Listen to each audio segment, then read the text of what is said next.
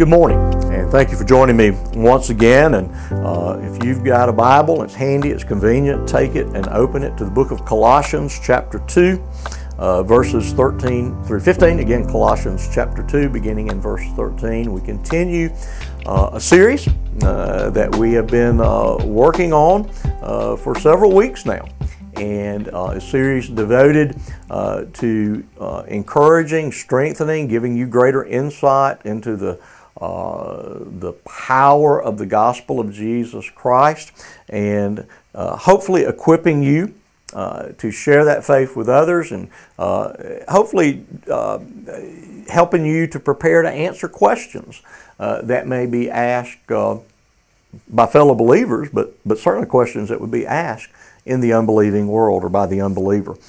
And so here we think of the, the accomplishment of the gospel, uh, that which is received through faith, that is that which is given by grace, as the reality that our debt has been canceled. So one thing, way of thinking about the situation that the sinner is in is they have accrued for themselves, they have, occur, they, they have uh, uh, incurred a debt that is way beyond their ability to pay. They are bankrupt. They have no capacity to pay their debt to God. And so um, that debt has been paid by the Lord Jesus Christ. And so your account has been stamped as paid in full. Not because of anything you have done, but because of that which Christ has done. So Paul wrote of it in this fashion. And you who were dead in your trespasses and in the uncircumcision of your flesh, God made alive together with him, having forgiven our trespasses by canceling the record of debt that stood against us with its legal demands. Uh, this he set aside, nailing it to the cross. He disarmed the rulers and authorities and put them to open shame by triumphing over them in him. So, again, this reminder that's uh, similar to what Paul says uh, to us in Ephesians 2.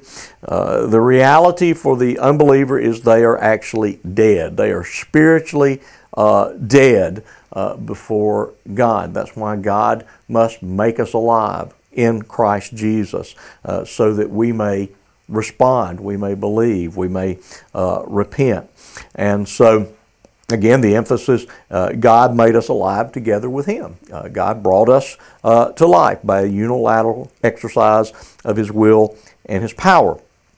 And so, because of Christ, He's forgiven this debt. He's forgiven uh, our trespasses. Not some of them, not a few of them, but all of them. He has canceled uh, our account. He has canceled our debt. Uh, I, I, can uh, remember uh, in uh, back in the, the good old days, uh, merchants keeping uh, a pad of some type, and if you had a charge account with that merchant, they would pull that card out and they could tell you this is what you bought, this is what you paid, and this is how much you owed.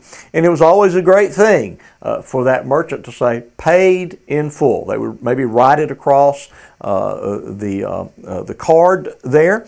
And so, uh, in the Lord Jesus Christ, uh, the debt that we have incurred, the debt of our sin, has been paid in full.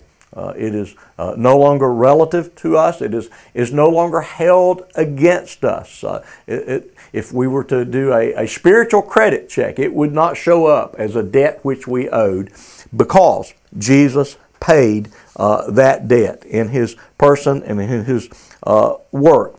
And so he has forgiven and he has canceled this debt. And, and in doing that, uh, he's canceled that legal demand. In other words, we were under obligation to pay that debt with righteousness, a righteousness we did not have. We were, in terms of righteousness, completely bankrupt. We couldn't pay the debt. We didn't have the capital. We, we, didn't, even, we didn't have the right currency to pay uh, that debt off. And so it stood against us but in uh, the cross and His being nailed to the cross, our sin debt was nailed with it and it was paid in full. And none of the assembled witnesses of uh, the demonic spiritual world can level an accusation against us. One of the, the ways that Satan is identified is the accuser of the brethren. And he loves to remind us of the, the heinous nature of our sin.